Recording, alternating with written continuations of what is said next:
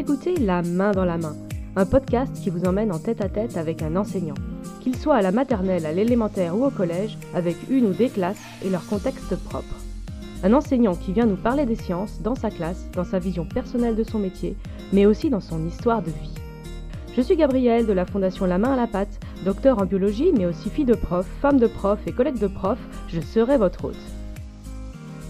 Aujourd'hui, je reçois Jamila. Jamila est professeure de SVT dans un collège mettant en œuvre l'EIST, avec une particularité supplémentaire, son établissement est collège pilote La Main à la Pâte, une modalité que vous allez découvrir. Entre autres projets, elle emmène ses élèves sur le terrain des sciences participatives avec un projet au cœur des sciences consacré aux oiseaux de la faune sauvage de Sartrouville. Je vous souhaite à tous une très bonne écoute. Bonjour Jamila Bonjour Gabrielle. Quel âge as-tu et qu'est-ce que tu fais dans la vie? Alors j'ai 38 ans et je suis professeure de SVT au collège.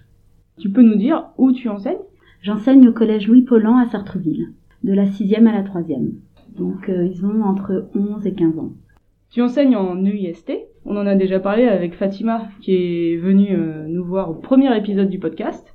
Donc est-ce que tu peux rappeler euh, en deux mots pour ceux qui n'auraient pas entendu l'épisode ce que c'est l'EIST alors le, l'EIST, c'est l'enseignement intégré des sciences et des technologies. Euh, c'est quand un, avec une équipe de professeurs de sciences physiques, de technologie, de SVT, on travaille en équipe, on, fait nos cours en commun et chaque professeur va faire l'ensemble du déroulé euh, de l'année en tant qu'avec multiples casquettes, à la fois SVT, physique, techno.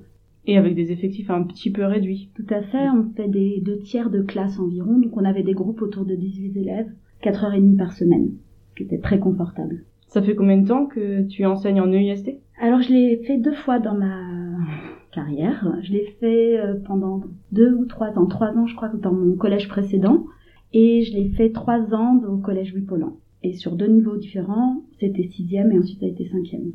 Alors on va revenir sur ta carrière au sens très large. Les sciences, toi, quand tu étais enfant en classe, ça se passait comment? Alors les sciences, quand j'étais à l'école, j'ai très peu de souvenirs, si ce n'est de faire fondre de la neige sur le radiateur de la classe, peut-être en maternelle, et euh, en primaire, j'ai très très peu de souvenirs.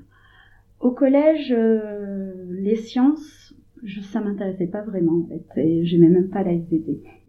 Ironie du sort, euh, il a fallu attendre le lycée pour que les sciences prennent un intérêt pour moi, et notamment la SVT quand je suis arrivée en première S, en première scientifique, parce que ça marchait bien en maths, donc j'avais pris cette filière. Et là, j'ai découvert les SVT euh, au niveau cellulaire. J'ai appris à comprendre comment fonctionnait une cellule et j'ai trouvé ça fascinant. Et là, vraiment, ça m'a débloqué. La cellule a changé ta vie. Tout à fait. donc, tu as passé un bac euh, scientifique mm. et après, tu as fait des études scientifiques? Oui, j'ai commencé par tenter le concours de médecine parce que c'était ce qui m'avait motivé euh, jusque-là. Et j'ai fait deux ans, j'ai été reçue collée, mais j'ai appris beaucoup de choses et je regrette pas, c'était des années super, et euh, même si c'était difficile. Après, je suis allée à Jussieu, à Paris 6, à Paris, pour faire des études de biologie générale et sciences euh, de la Terre et l'univers, la géologie et la biologie. Donc en fait, on a exactement le même parcours. Ah. Je suis pas là pour raconter ma propre vie, mais on a fait exactement la même chose. Ah.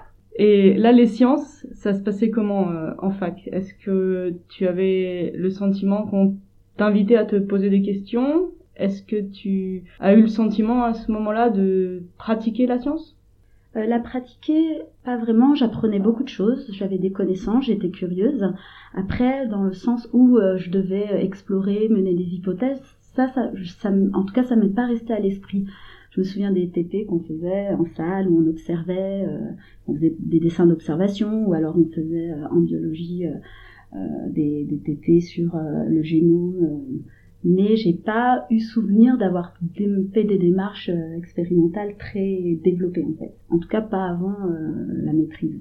Et la place du questionnement là-dedans, pas beaucoup? Un peu imposé, je pense. En tout cas, je me suis pas souvenu de moi chercher à résoudre un problème en tant que tel. J'avais des cours, euh, j'apprenais, je, je raisonnais pour chercher des explications euh, aux problèmes, aux exercices, ou, mais je ne me souviens pas avoir mené des démarches expérimentales en tant que telle. En tout cas, ça m'a pas marqué. Après la fac, qu'est-ce que tu as fait? Alors après, j'ai fait euh, l'IUFM, donc euh, l'école des professeurs. Et puis l'année s'est bien passée. J'ai commencé par une, année au lycée. C'était euh, un challenge. Il fallait euh, mettre en place ses cours, ça, on y pensait tout le temps, faire vivre le cours avec les élèves. J'avais des chouettes élèves, c'était bien. Après, j'étais toujours un peu surprise parce que la semaine d'après, le cours se passait bien, mais la semaine suivante, j'ai l'impression qu'ils avaient rien appris. Alors je disais, mais qu'est-ce que je fais de mal? Et puis ma tutrice m'avait dit, tu sais, euh, leur vie de lycéen m'avait montré avec ses mains, c'est tout ça. Alors après, il y a leur vie de famille, leur vie entre amis. Après, il y a toutes les matières. Et toi, la SVT, c'est ça. C'est ce petit, ce petit bout-là. Il faut qu'il soit percutant. Et de toute façon, il faudra répéter, répéter. Donc j'ai, j'ai écouté ce conseil et j'ai essayé de m'en imprégner le plus possible. Alors après, j'ai été euh, néo-titulaire premier poste euh, dans un petit collège euh, de 150 élèves, 300 un collège REP. J'étais la seule prof d'SVT. Donc je me suis retrouvée un peu noyée au milieu d'élèves d'un âge que je ne connaissais pas, avec personne pour m'aider, ni pour le labo, ni pour les cours. Donc eh ben, allez, on plonge dans le grand bain et on y va. Donc au début c'était un peu difficile, j'avais un peu de mal à comprendre ce qui n'allait pas pour les élèves ou des choses comme ça. Et puis euh, ben, j'ai appris le métier au fur et à mesure sur le tas. Et puis bien sûr j'avais des collègues pas forcément de ma matière, mais qui était là pour m'épauler, me conseiller. Et ensuite, on a mis en place le IFT, et là, j'ai travaillé pour la première fois en, équipe, euh, vraiment pour travailler les cours ensemble, etc. Et ça, c'était une expérience euh, vraiment intéressante. Donc, le IST s'est implanté dans ton établissement pendant que tu y étais. Mm. Tu as commencé dans l'établissement sans la modalité EIST et tu as participé à son implantation. Oui, ça s'est passé comme ça. On a eu l'aide d'un autre collège qui lui faisait déjà de l'EIST depuis deux ans, je crois. Ils nous ont beaucoup conseillé, aidé, et on voyait l'esprit d'équipe euh, quand on a rencontré euh, ses, collègues. Et puis nous, on a essayé un peu d'avoir cette même énergie, et ça a plutôt très très bien fonctionné. On mm. travaillait tous les mercredis ensemble, et même quand on avait besoin de moins travailler, ben, on, se rencontrait quand même parce que c'était chouette. Donc il y a une vraie dynamique euh, d'équipe dans les établissements où tu es passé précédemment, tu ressentais une dynamique d'équipe aussi? Au lycée, c'était le seul, euh, mon année au lycée de stage, euh, oui, il y avait une équipe de huit professeurs et ils préparaient les choses ensemble. Il y avait ce, ce côté, on avait le labo de VSVT euh, qui était un peu, au lycée, c'est un peu plus, enfin, les lieux sont un peu plus divisés. C'est vrai qu'il y avait une chouette ambiance aussi déjà. Donc c'est vrai que quand je me suis retrouvée toute seule, ça toute seule, pardon, ça m'a fait bizarre. J'aimerais qu'on rentre un peu dans ta classe est-ce que tu peux nous parler, peut-être qu'on va le prendre par le bout d'un projet que tu as mené avec tes élèves en particulier Comment ça se passe? Déjà, avec mes collègues, avant pour euh, parler de la classe, euh, il y a déjà ce qu'on prépare avec les collègues. On va choisir un thème qui attise notre curiosité, qui colle à nos programmes, euh, évidemment, et qui va nous plaire, qui va nous mettre la petite étincelle de curiosité dont on a besoin. Alors on a fait plein de choses, on a travaillé sur les abeilles, sur les aztèques, euh, sur le chocolat, euh, sur les oiseaux, la biodiversité. Et à chaque fois, c'était des thèmes qui nous portaient. Et cette, euh, cette envie de, cette curiosité, on avait envie de la transmettre à nos élèves. Donc on commençait par mettre en scène une introduction. Alors, ça pouvait être un petit film qu'on montait, ça pouvait être une photo, une sortie. Donc ça, c'est l'idée de départ, c'est lancer, percuter auprès des élèves. Et après, eh bien, on, se pose un problème scientifique et euh, là, on essaye, euh, alors pas d'un bloc ni de façon stéréotypée, ce que j'ai appris, il m'a fallu du temps pour faire ça. C'est-à-dire de pas me sentir obligée de d'y aller. Alors là, on a, on a le problème, là, il faut les hypothèses, mais d'aller un petit peu euh, laisser explorer, travailler avec les élèves, écouter leurs idées. Parfois, on s'y attendait pas, mais tant mieux, on a des idées et laisser un peu plus de liberté euh, et d'arriver au bout finalement à notre conclusion euh, avec les élèves. Des fois on se met à côté d'eux, on écoute ce qu'ils ont à nous dire, des fois ils nous demandent des conseils. Et, euh, et puis alors moi ce que je préfère c'est quand ils sont dans leurs travaux de groupe et que je passe et qu'à un moment ils m'oublient, ils sont dans leur truc et, moi je suis là parce que je prends des photos, je regarde ce qu'ils font et ça c'est mes moments préférés. Est-ce que tu peux nous parler du projet sur la biodiversité des oiseaux? Ah oui, bien sûr. Alors, euh, en fait, euh, j'avais travaillé avec ma collègue de, de, SVT, Sandrine, et ma collègue d'art plastique, hein, qui est sur euh, l'école ouverte. C'est les moments où on travaille avec les élèves sous forme d'atelier ou de sortie en dehors des temps scolaires. Ça aussi, j'adore. et on avait fabriqué des mangeoires pour oiseaux, et on avait commencé un petit peu.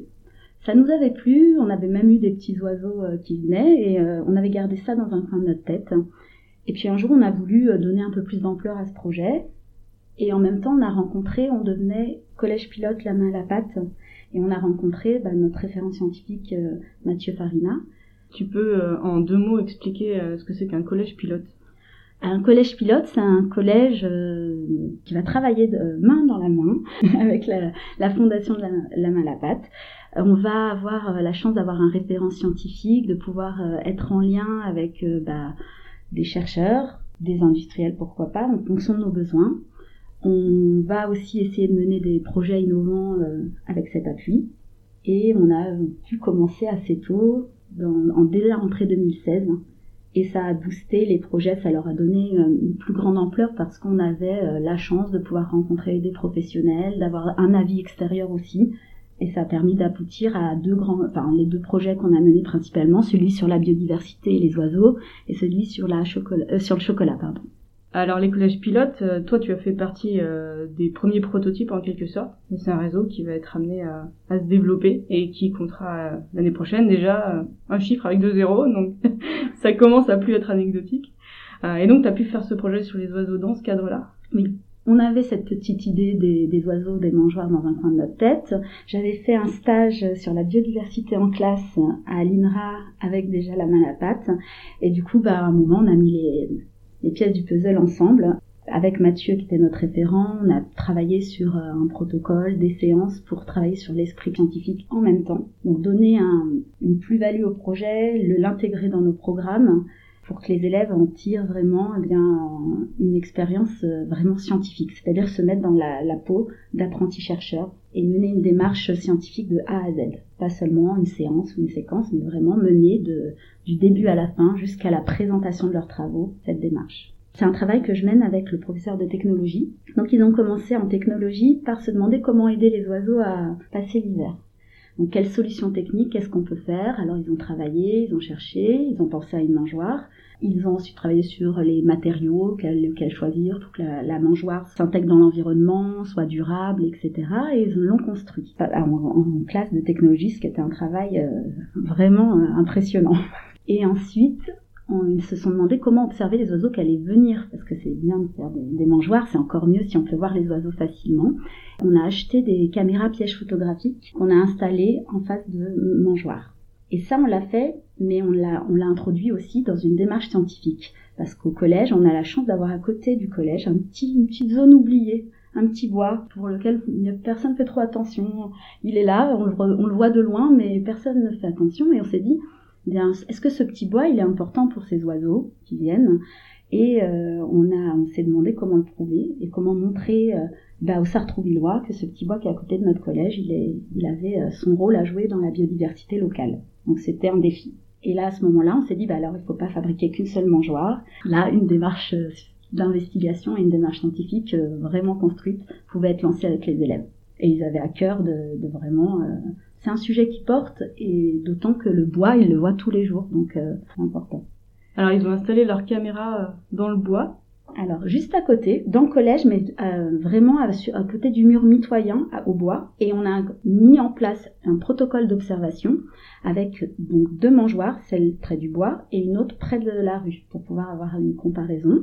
Ils ont essayé de comprendre euh, bah, le principe du fait qu'il doit n'y avoir qu'un facteur qui diffère entre leurs deux mangeoires, alors c'est pas si simple parce que même ensuite, avec le recul, quand ils avaient fini leur protocole d'observation, qu'on avait mis les mangeoires, qu'on avait mis les caméras, à la fin ils se sont dit oh, mais on n'a pas pensé à la hauteur du mangeoire, comme quoi on, peut on peut penser à plein de choses et, et encore une fois il faut quand même euh, se dire qu'on peut encore améliorer même quand on a fini et que ça servira aux années euh, suivantes.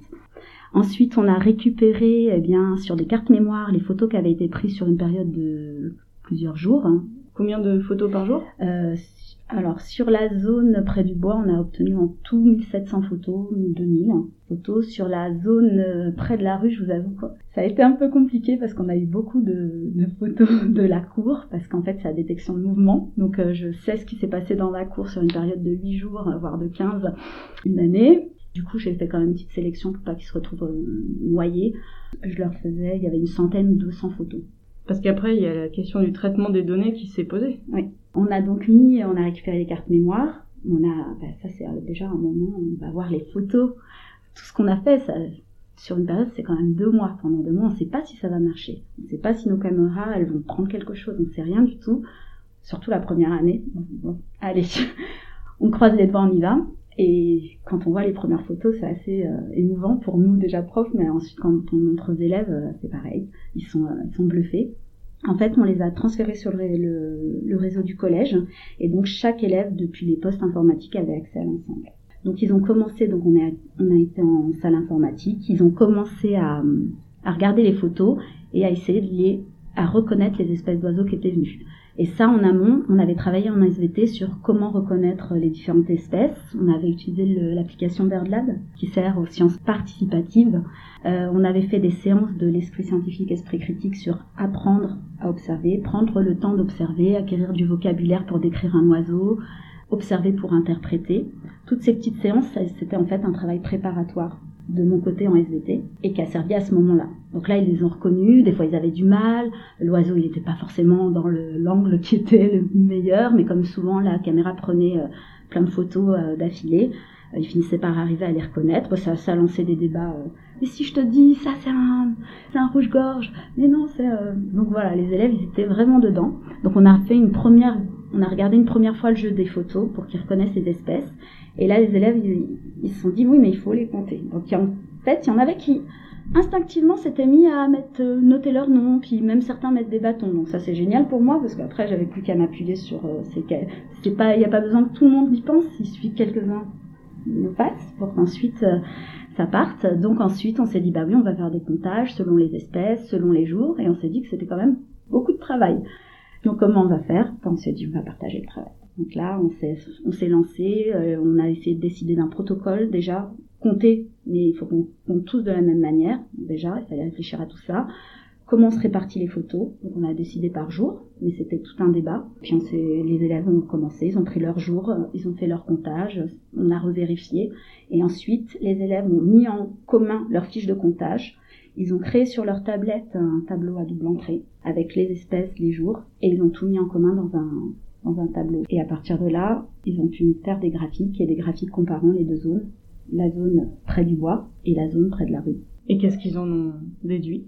Alors, ils ont montré qu'en fait, effectivement, le bois a son importance. Ils ont vu que euh, ces petites zones préservées dans la ville, hein, on est quand même, même si on est près du bois, on est quand même dans un milieu urbain, mais que ces zones-là permettaient un refuge pour la biodiversité et ils l'ont présenté, euh, on a eu l'aide, je ne l'ai pas dit mais c'est super important, on a eu l'aide de chercheurs, d'Elsa Bono qui est venue, qui nous a aidés, et de François Chiron qui est venu aussi aider les élèves à placer les caméras et à apprendre à observer avec des jumelles.